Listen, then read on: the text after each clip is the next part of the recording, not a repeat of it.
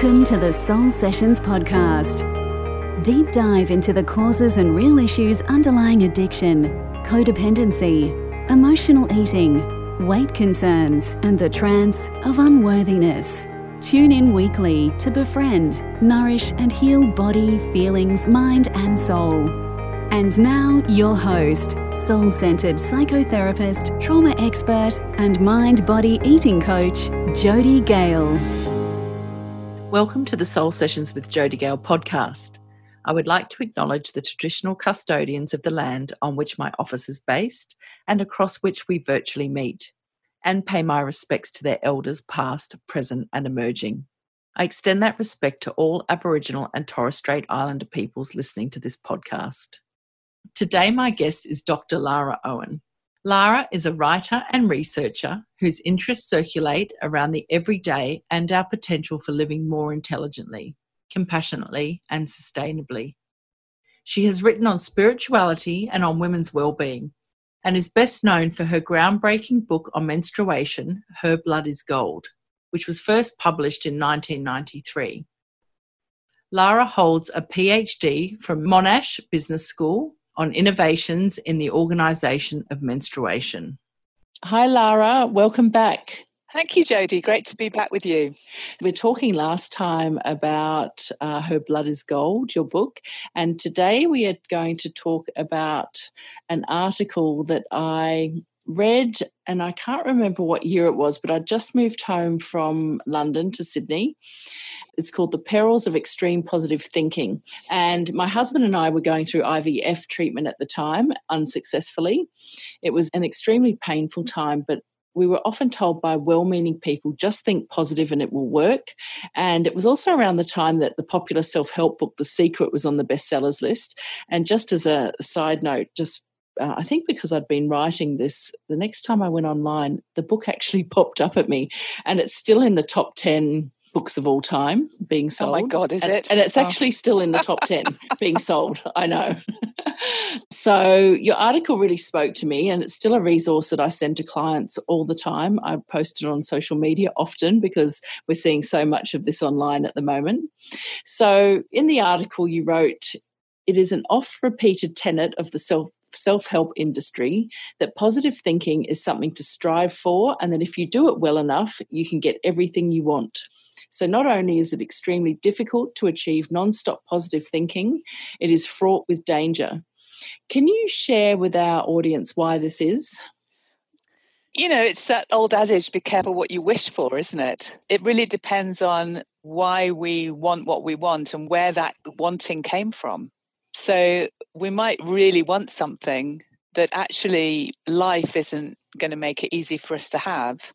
And instead of sort of backing off and thinking, well, maybe it's not the right time for it, or maybe it's actually not the best thing for me. Instead, we um, we are taught to sort of gather our will mm. through the concept of positive thinking and sort of force it as if we knew the best thing anyway, and as if our will was actually more important than any other consideration. So, this is really interesting and it's relatively recent as a philosophy. Mm. And there are many ancient philosophers which teach something quite different.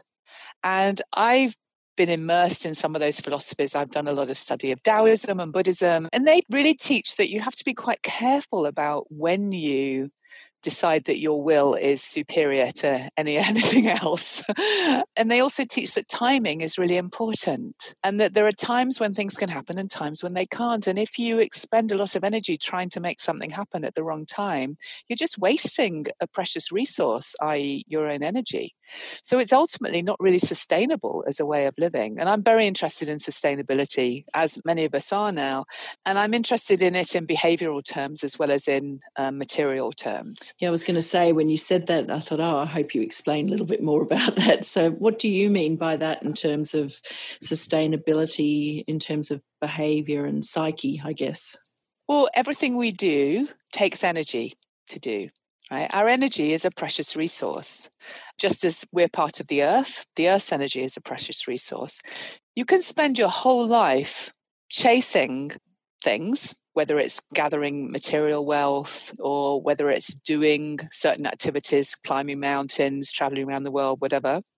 And A, these may be uh, not particularly good for the planet, but B, they may not be particularly good for you. But we don't really have a brake on this stuff. I mean, we're just experiencing a big collective break through COVID 19, which is really fascinating because that's turning people back to the home and mm. the idea of having a staycation and you know people getting used to the fact they can't just jump on a plane at the drop of a hat and although this has been terrible in so many ways, and certainly terrible for all the families who've lost loved ones and yeah, yeah. or who are still enduring illness through long COVID or whatever, you know, it, it's absolutely ghastly to live mm, through a mm, pandemic mm. like this, and it's going to have all sorts of very difficult repercussions. But there is something positive and probably necessary coming out of it, which is that it uh, is shifting our sense of priorities. And some of those priorities did not take sustainability into account. So, sustainability, if we look at it holistically, includes human behavior. And the idea of positive thinking and that you can will your world into being does not really mesh well with long term sustainability or with a durable kind of um, relationship with the natural world. So that's one aspect of it.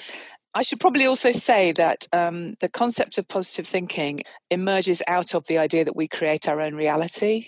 So there's also something inherently rather selfish about it. And also, this idea that we create our own reality is rather allied to well, capitalism and particularly contemporary capitalism, which has a, a neoliberal aspect to it in that anything goes. So again, we're back to this idea of constraint. We're not constrained by anything within that. And we reify, if you like, the human will and we say that actually is more important than anything else. And what do we end up with? We end up with Trump as president, who really, you know, represents that kind of greed Absolutely. and unfettered self-interest. Yeah, and in your article, you talked about that sense of entitlement too, which is, I think, what you're sort of talking about there as well. That there's this sort of given entitlement that I deserve to have that, or that I should have yeah. that, or I can yeah. take that, or yeah that's right. And I think it's interesting in terms of experience of um, fertility and having children, which for many reasons has become more difficult for many women. I mean, probably the main one is deferring first pregnancy because of you know often career. Yeah. And we know that the age of first pregnancy is is you know going up all the time. Uh, it's also due to economics. Households need two careers in order to function in most cities of the world now. Uh, in order to be able to have a home, you've got to have two working people. So we've created a society which doesn't really help women have children at the age at which it would be biologically easy for them to. So we get this really tricky situation where, yes, most women and their partners want to have children, and yet we now try and do it at an age when it's difficult. So we bump it directly into uh, all these matters of the will and decisions and uh, and then, as you say, people say to you, well, think positively. Mm. And when you're told to think positively about a matter which is really essentially biological, it's not really very helpful. And not, so women experience a, at all. No, and women experience a great deal of distress and, and their partners as well, but also guilt, I think, a sense of and regret um, but actually, society is actually structured now so that that is, uh, you know, a, a, quite a common experience. And when women do get pregnant when they're young, they're also made to feel guilty about that, uh, as if it's irresponsible. Yeah. So and, it's a big catch 22. And look, if there's women. anything you can't control, just having been through 13 cycles of IVF, it's it's oh. pregnancy. Yes. it's, you know, it, it, doesn't matter. I mean, you see, and I work with a lot of people in therapy, obviously going through these issues as well, and just controlling what they eat and their body and and actually going to feeling so bad about themselves when the cycle doesn't work because obviously I haven't thought positive or I haven't been stress free and just the angst that sort of gets built up around that it's it's unbelievable well and combined with the effect of the hormones as well exactly being, being injected with exactly yeah so it's very difficult and i think then that gets married to the sense of entitlement mm-hmm. and it often takes a long time. I don't know what happened with your situation, but it often takes a long time for people to really seriously consider adoption. The funny thing is for me, and it comes back to something, and I wanted to come back to this when you first started, around what we want may not necessarily be what we need. I think yeah, something like yeah. that. That's a good when, paraphrase. yeah, yeah. Well, when when when I was twenty two or twenty three, I was I was very angry young adult, and I remember watching a show. It was called The Dying Rooms, and it was about children being adopted from China. And I remember saying to my mum at the time, "Oh Oh my God, why on earth would anyone bring anyone into this world? When I grow up, I'm going to adopt a, a baby from China." Oh. so ah. adoption for me was actually I think we got sort of on that last cycle. I had had enough of being poked and prodded. I yeah. mentioned the trauma of infertility. It was a very traumatic experience for me. I almost ripped the needle out of my arm and said, "Stop! I've had enough." So it sort of came quite easily for us to move into. We actually went down the foster care route, but um, and I think this is something that we talked about in our last episode together. Women aren't really given much choice when they go to the doctor. It's all very medicalized. It's kind of like the whole menstruation topic that we were talking about. There's almost no space there for women to make a choice around it, a healthy choice. Yes, that's right. And the conversation, I think, could be broader and kinder, couldn't it? Right from the beginning. But that's really taboo, I think, for a doctor to say, well, is it really important for you to have your own child?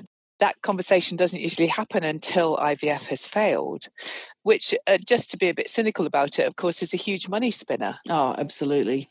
13 cycles of IVF, there's been a lot of profit made by somebody. Absolutely. Um, from that. And positive thinking is a product of capitalism. And we can see in the IVF experience, you know, capitalism doing a really good job for itself, you know, um, for money making. Because if instead, say we had a philosophy of at 35, if you haven't had children and you go to the doctor, the doctor says to you, Well, look, I really understand you wanting to have your own biological children, but I want you to understand that it might not work, it'll be expensive, and it, you'll put your body through a lot. Do you want to go away for a month and think about whether you'd like to adopt instead? And if that, that was a, that which is not what happens, right? so we grow up, there is this idea that's actually perpetuated, interestingly, by politicians who are very keen on saying, well, of course, as a father, I think X. Mm. It's like as if people who aren't parents don't have feelings towards children or can't understand what it might be like to lose your child mm. or you know it's as if the world is they like to divide the world into people who've got children and people who haven't. And in fact, people who don't have children can also, they might have nieces and nephews and godchildren, they might work with children. I think it's partly an outgrowth of the dominance of the nuclear family. When people live in a more tribal way or they mm. live in more extended family structures, then who has children and who doesn't have children isn't such a divide. But really, we have the choice of either you live alone or maybe with just with a partner or yeah. you have a family.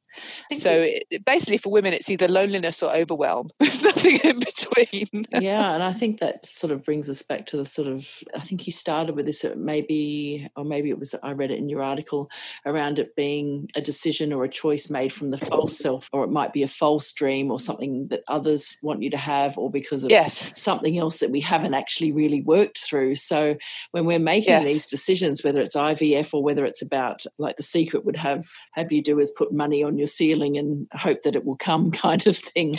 There's often not that space to really pause and think about what one really wants and or what what we really need. And it kind of leads me into a statement that I have quoted many times from you the soul or psyche is not interested in success as much as it is interested in the truth. I think I would say that a little differently now. I wrote this article in, I think, 2010, and I'm not sure I position success and the truth in a sort of oppositional binary like that. I think what I'm trying to say is that the soul is not interested in achievement in a worldly way as much as it's interested in the truth about being and about one's being and one's relationships and whether one is doing living one's life in a sense that is good Good is a sort of tricky concept, but I think we all have a sense of what that is and that it's related to something which we experience as authentic. And that, of course, is a big variable and it's culturally constructed to some extent. But I do think we all have a sense of whether we're doing work that we feel comfortable in, whether we're in a relationship that we feel comfortable in, even if at times these things are difficult or stressful or tiring or whatever. But there's a sense of whether they are essentially good. And and luckily there's a lot of difference between us. So some of us would experience that sense of goodness by being a farmer. Somebody else would experience it through being a teacher. Somebody else would experience it through being running a big corporation some would experience it through being a politician. There are lots of different ways to experience that. But when we diverge from that, and particularly when society gives us a narrow window to perceive that kind of authentic success through, mm. then we will be striving for something that isn't actually really anything to do with who we really are. And I think that creates an enormous amount of unhappiness. And in any therapy practice, you will see people come through the door who are very successful, but deeply unhappy. Yeah, absolutely. And what they're successful in is not something that really suits them. And I think navigating that is just tremendously important, not only for the individual, but for society. Yeah, and I think this weaves in quite nicely. So, since writing your article, it was some time ago, Facebook has grown from 400 million to uh, 2.6 billion, with a, and with over a billion users on Instagram and growing. So um, that's just since 2010, then, if that's when the article was written. Yeah. So we can pretty much guarantee that everyone listening today uses one or the other. You can't log on to either without being bombarded with positive quotes and toxic positivity. Mm. And mm. on Instagram, there are images of the perfect body the perfect diet, the perfect products, the perfect dress, and the perfect holiday, although maybe not at the moment. what advice would you give to young women who are listening today who are caught up in feeling like they need to keep up with the Joneses? They're caught in materialism and that sense of entitlement that you talk about in the article. What would you say to them? Because uh, you know when you look on instagram and whether it's a diet or a, a, keto this or a paleo that or it's it's a wellness warrior something else or it's khloe kardashian everyone wants to be like these people. There's a lot of striving for that and that success. What would you say to them? Well i think it's really natural to look for role models at any point in life but particularly in adolescence. You're figuring out who you are and you're looking around your world for people who are doing something that you can aspire to or that you feel excited by. Mm-hmm. So I would say just be really careful and think very carefully about who you follow.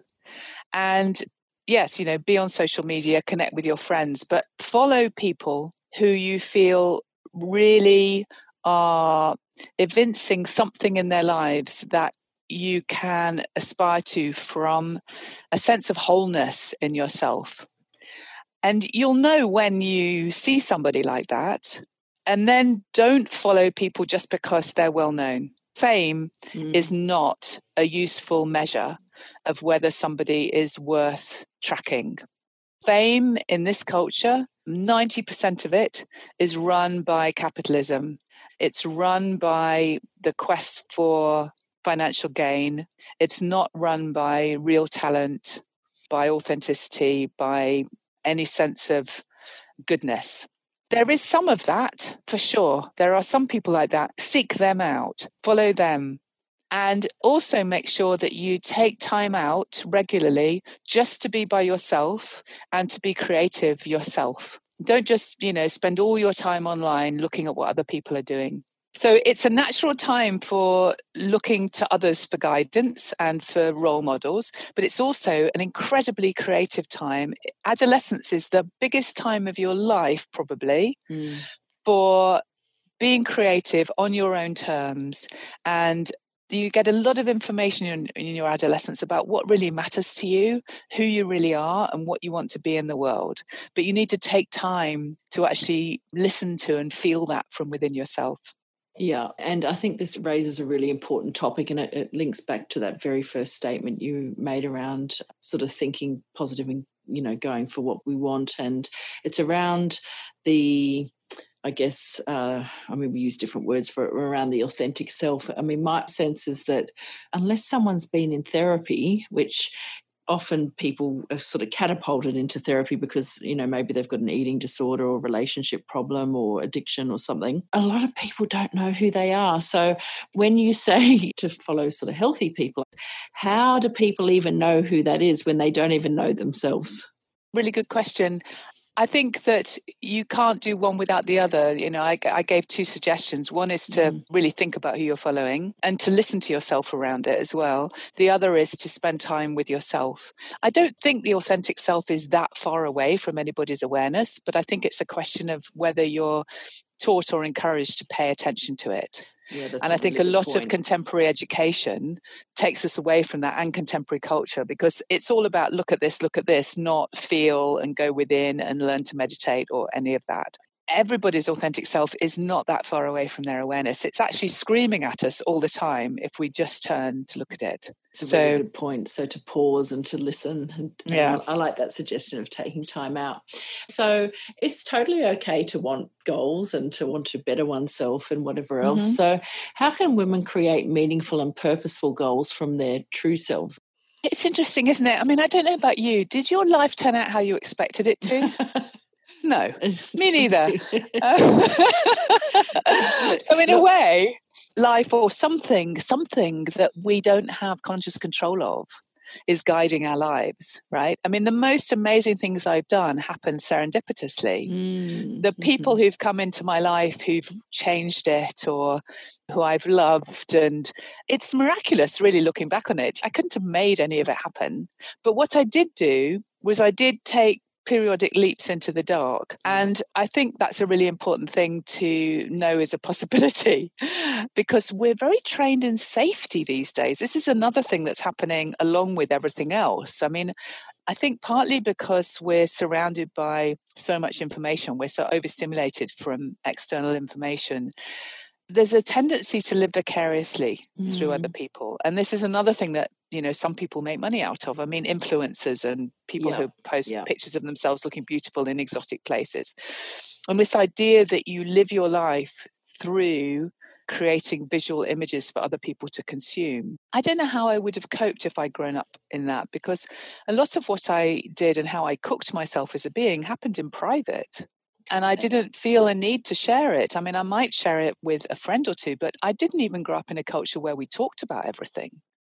Now we have this idea that everything is supposed to be, you know, open and transparent and spoken about, and some things actually need time to cook. And I didn't become clear what I really wanted to do with my life until I was in my 30s. I mm. did meaningful things before then, and I was following a track, but I didn't understand what that track was until I was really well into it, partly because it wasn't one that looked like really anybody else's that I knew, but it was also because life takes time to reveal itself, I think. Yeah, and then it also circles around and i went through another phase later on where i didn't know what the heck i was doing you know so there are cycles where we're back to being almost adolescent again and being uncertain and and part of i think being whole as a being in terms of you know you said the authentic being for me mm-hmm. that, that, mm-hmm. that, there's something about wholeness in that where we're able to integrate disparate aspects of ourselves and turn something into, into something meaningful part of that is about being able to withstand periods of time when we don't know what's going on and that's a psychological tool that i think is really important to generate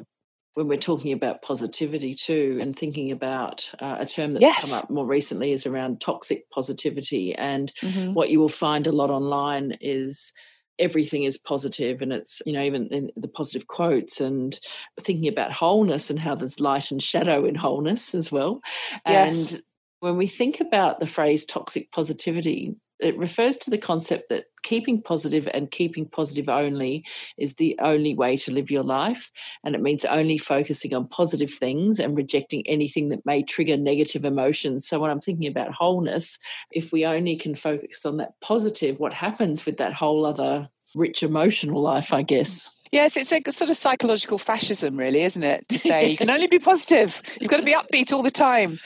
Yes, it doesn't allow for the richness that actually comes out of experiences like grief, for example. Mm. Mm. Um, and if you can't try, it, you can't live a proper life and escape grief. It's going to happen. And you can't go through it if you just think you need to be upbeat about everything, because grief is not upbeat. You know, being able to dwell within those experiences and let them cook you as a person is a terrifically important part of developing real wisdom about life. You can't get there through positive thinking all you can get through positive thinking is a relentless kind of will to succeed. And a lot of that will work out if you just can throw everything at it. But the thing is, most of us can't. We'll mm. sabotage it, partly because we don't have the energy for it. I mean, it takes a lot of energy to be relentlessly positive. It does. It's kind of exhausting, isn't it? It is. And it comes back to the statement that you have slightly deviated from around uh, the soul wanting truth Oh, I didn't deviate. I expanded. expanded, expanded. now, in that context, it really makes sense, that statement, because yes, yes, truth comes much more out of um, wholeness and a complete experience of living than it does out of something as narrow as success. Because what is success anyway? That's what I was going to say. Yes. So even when people are successful and it is exhausting, my experience is, you know, obviously being a therapist, you get people, I think you mentioned that earlier, who have been at the top of their game and have made very big successes in their lives, but somehow the truth will always out. And um, yeah you know it might be in terms of a midlife crisis or a you know even now with what's happening with coronavirus a sort of major sort of existential spiritual crisis something something mm. happens where they can't actually maintain that level of success if it has come from that false self i guess Yes, that's right. And of course, it's also back to the original point about be careful what you wish for. You know, that I mean, my experience has been that whenever I've really wanted something, mm. that actually it wasn't really mine to have, or it wasn't the right time for me to have it, I might have pushed it into being, mm. but it's always backfired spectacularly. So I'm really careful now to sort of feel as if I'm aligned with something bigger than my own mm-hmm. like immediate sense of what I need. And that also has given me more tolerance for dealing with difficulty, I think, yeah. because you know that, well, nothing's going to last forever. Mm. And yes, this is tough right now, but what is there to learn in this? You know, what am I getting from this situation? And I think that's really useful in the time of COVID. And some people are doing really well with that, I think, and uh, understanding how much being at home is giving them in terms of a sense of nurturing but it all depends on what situation you're in. You know if you're in a relationship that was tricky anyway that, that was basically managed by spending most of your lives apart then lockdown's going to bring that to a head. So we're in a sort of pressure cooker in a way that is really concerned with these concepts of what do i really want from my life and and how can i manage that? And where do i actually just have to let go? And i think that that's where the concept of positive thinking it's useful if we apply it mm. in a mm-hmm. holistic way. Yep. So if we can say, yes, okay, what's happening now is difficult for me, but I know that there will be something beneficial that will come out of this if I can be creative about how I live with this for example. Yes, it's not just going all for the positive, it's not dismissing anything else that can come out of it, I guess is what you're saying. Yes, that's yeah. right. It's to recognize that, yes, there are real feelings. And also, sometimes you're in a situation where you have to go, this is too difficult for me. I actually can't do this. I have to make a fundamental change to what's happening. And that's terrifically important. In my experience, if you are in that kind of a situation and you decide to make a change, the world will help you. You know, if it really is that you're in a tough spot and you need to make a change, you will be able to find a way through but it's not that's not coming out of an egoic sense that you're creating your own reality or that you know if you just think positively it'll all work out mm. it's more coming out of the world will align with your needs if they're genuine yeah and i think that um, when you mentioned the word ego there i'm thinking in psychosynthesis we talk about surrendering the ego to the soul or to the self and it's kind of reminding me around what you're talking about. So that it's okay to let go of something. And I'm thinking about our infertility journey and 13 cycles. And, you know, a lot of people were saying, don't give up, don't give up, keep going, keep going. For me, it actually felt like a surrendering. Absolutely. And I also think this is very interesting in terms of the advice people give each other, oh, isn't oh, yeah. it? Like it's seen as being a good thing to encourage other people to think positively, isn't it? yeah. This is like being Yeah. a good person, right? yeah. But actually, it's not always so helpful. And I think we need to be a bit more thoughtful about that. I mean, I'm sure I do it still sometimes, even though I've done a lot of work around Mm. where the concept of positive thinking comes from. And as you know in the article, where it's actually not so useful. Yeah. But I still, we still want to cheer each other up. But I think there is a way of cheering someone up by being with them in the reality of what's happening yeah. and perhaps having the understanding that it won't last forever, you know, and that something will shift at some point. Because if there's one thing we know about life, we know that, right? Absolutely. But that's a bit more nuanced than just going, oh, buck up, you know, because that really is not not helpful. So there's one thing that we have talked about very much, which I think is important to Mhm. understand positive thinking, is that it, I said before it's relatively new. And I think it's really allied to neoliberal capitalism and to a society which wants us to want things. So, this society just really fans our natural desire mechanism constantly. This is what advertising does. And it's important to understand how recent advertising is in human experience and how now we are bombarded with it daily. So, in the 1980s, I lived in China for a Mhm. few months studying acupuncture. And at that time in China, there were no advertisements, and I didn't watch any television for four months. And the only advertisements I saw were the odd billboard advertising toothpaste or something. yeah. None of the advertising used women's bodies. I never Ah, saw a naked woman's body portrayed to me through an external image in four Wow. months. Yeah.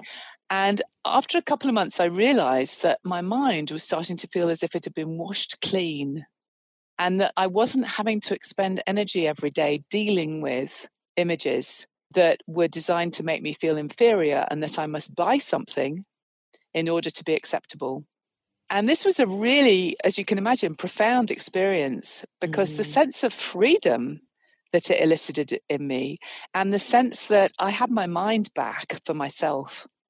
I wasn't constantly in a state of absorption or resistance to a capitalist ethos Yeah. that basically had colonized my mind.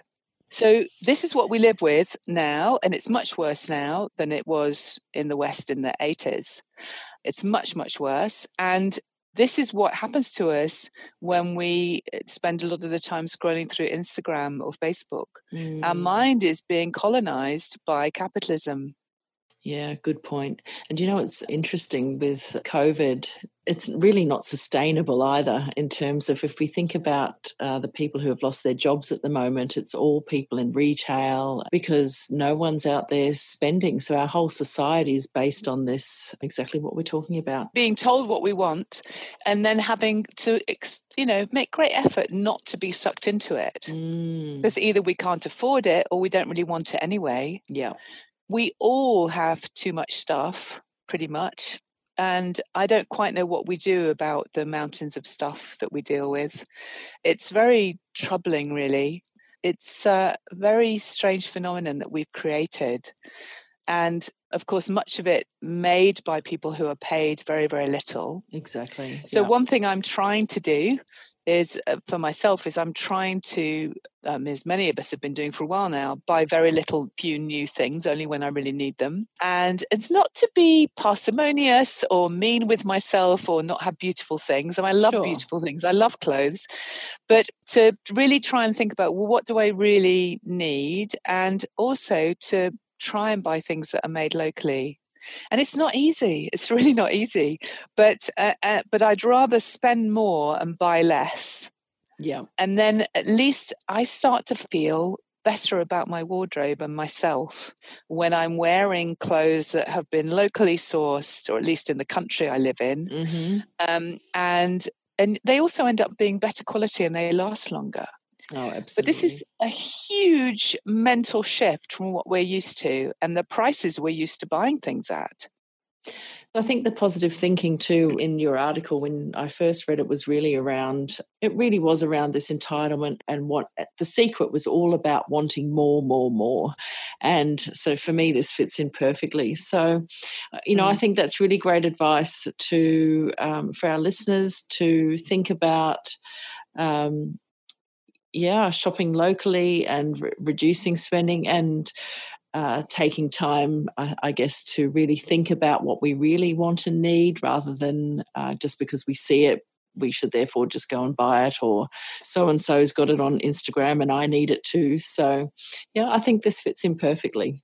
Yeah, so it's another interesting shift in COVID. Under COVID, I don't know whether this has happened in Australia, but mm. here there's been a revolution in bras. Oh, um, so women have stopped buying underwire bras and wearing them, and now all the bra companies are rushing to design what they're calling comfort bras because everyone's at home all the time and they don't need to wear the outfit any this longer. so, so, funny. I actually just bought two non-wire uh-huh. bras for the first time, like a week ago. There you go. so one of the big stores here, um, yeah.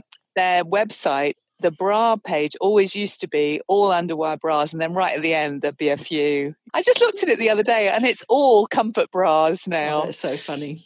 And then also high heels and all those mm-hmm. things that women have been told they need to wear in order to be acceptable, which is a very uncomfortable uniform. Yes. That privileges the young and the fit. It's now not so necessary, and women are getting a chance to actually think about well, why do I do that? Why am I doing that to myself? It's not comfortable. Yeah. Which is really fascinating, actually, in broader terms. But back to the positive thinking, I think, well, we're verging towards uh, how that affects the body, the relationship with the body. Mm. And it breaks my heart when I hear young women talking about how they wish their bodies were different. Yeah. And that we really need to learn to celebrate our bodies and be happy with our bodies for how they are rather than wanting them to achieve some kind of perfection which we've mm, been fed mm, from mm. the outside and this is really one of the most damaging elements of capitalism really what it's how it's worked on women's mm. vulnerabilities around their appearance so women are still trained to think far more than men do that their appearance is what will lead to their happiness yes absolutely it's how they will get a man get you know be considered desirable to mm-hmm. everybody and worthy and, and, yeah and worthy that's right and of course that's not so bad when it's not in a model where it's constantly changing and you've got to look a shape that you can't actually achieve yeah so again it's one of these ways in which women can't win yeah, because we're fed. If you just stick to the diet, if you think positive, if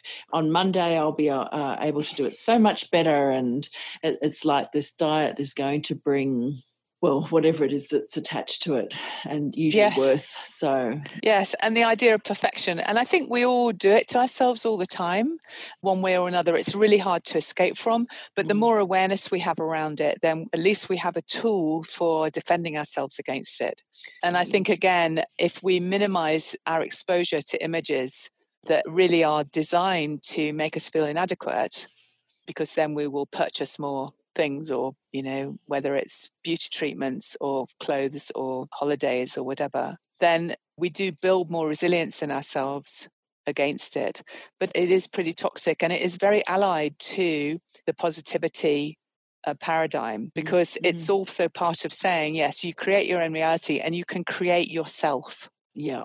So you can create yourself in the image of someone who is a perfected version of a female human yeah. Uh, and, you know in a particularly narrow version of what that might be. and, and, what we actually know from the health at every size movement is that being told we can create the body that we want again it's we, we might be able to do that for a period of time but it rarely lasts. So we know that people yes. who diet end up putting on weight and putting on more. So again it's not sustainable. It is not sustainable. Look i would love to talk and keep talking. So many interesting topics, but we've come to a, uh, the end of our time. So I think once again, so many useful bits of juicy sort of soul work here for women, I think. And, you know, you're doing amazing work. And so will you let women know how they can find you? Yeah, so my website is laraowen.com L A R A O W E N dot com. And I always um, update the front page with what I'm doing. And there will be some new offerings coming up over the next 12 months. So do check in periodically. And uh, thanks so much, Jodie, for this opportunity to talk with you. It's been a real pleasure. Oh, me too, because I know that you don't always say yes to interviews. So I feel very privileged. So thank you for coming. You take Thanks. care. This is episode 26. I will link to everything we have talked about today in the show notes at thesoulcentre.online forward slash soul sessions 26 with Lara Owen. Thanks for listening. Bye for now. Thank you for listening to the Soul Sessions podcast. Love this episode? Head over to iTunes to subscribe, rate, and leave a review. It's very much appreciated. Thank you. To learn more about how you can befriend your body, feelings, mind, and soul, get Jodie's free 65 page ebook at thesoulcentre.online. Until next time.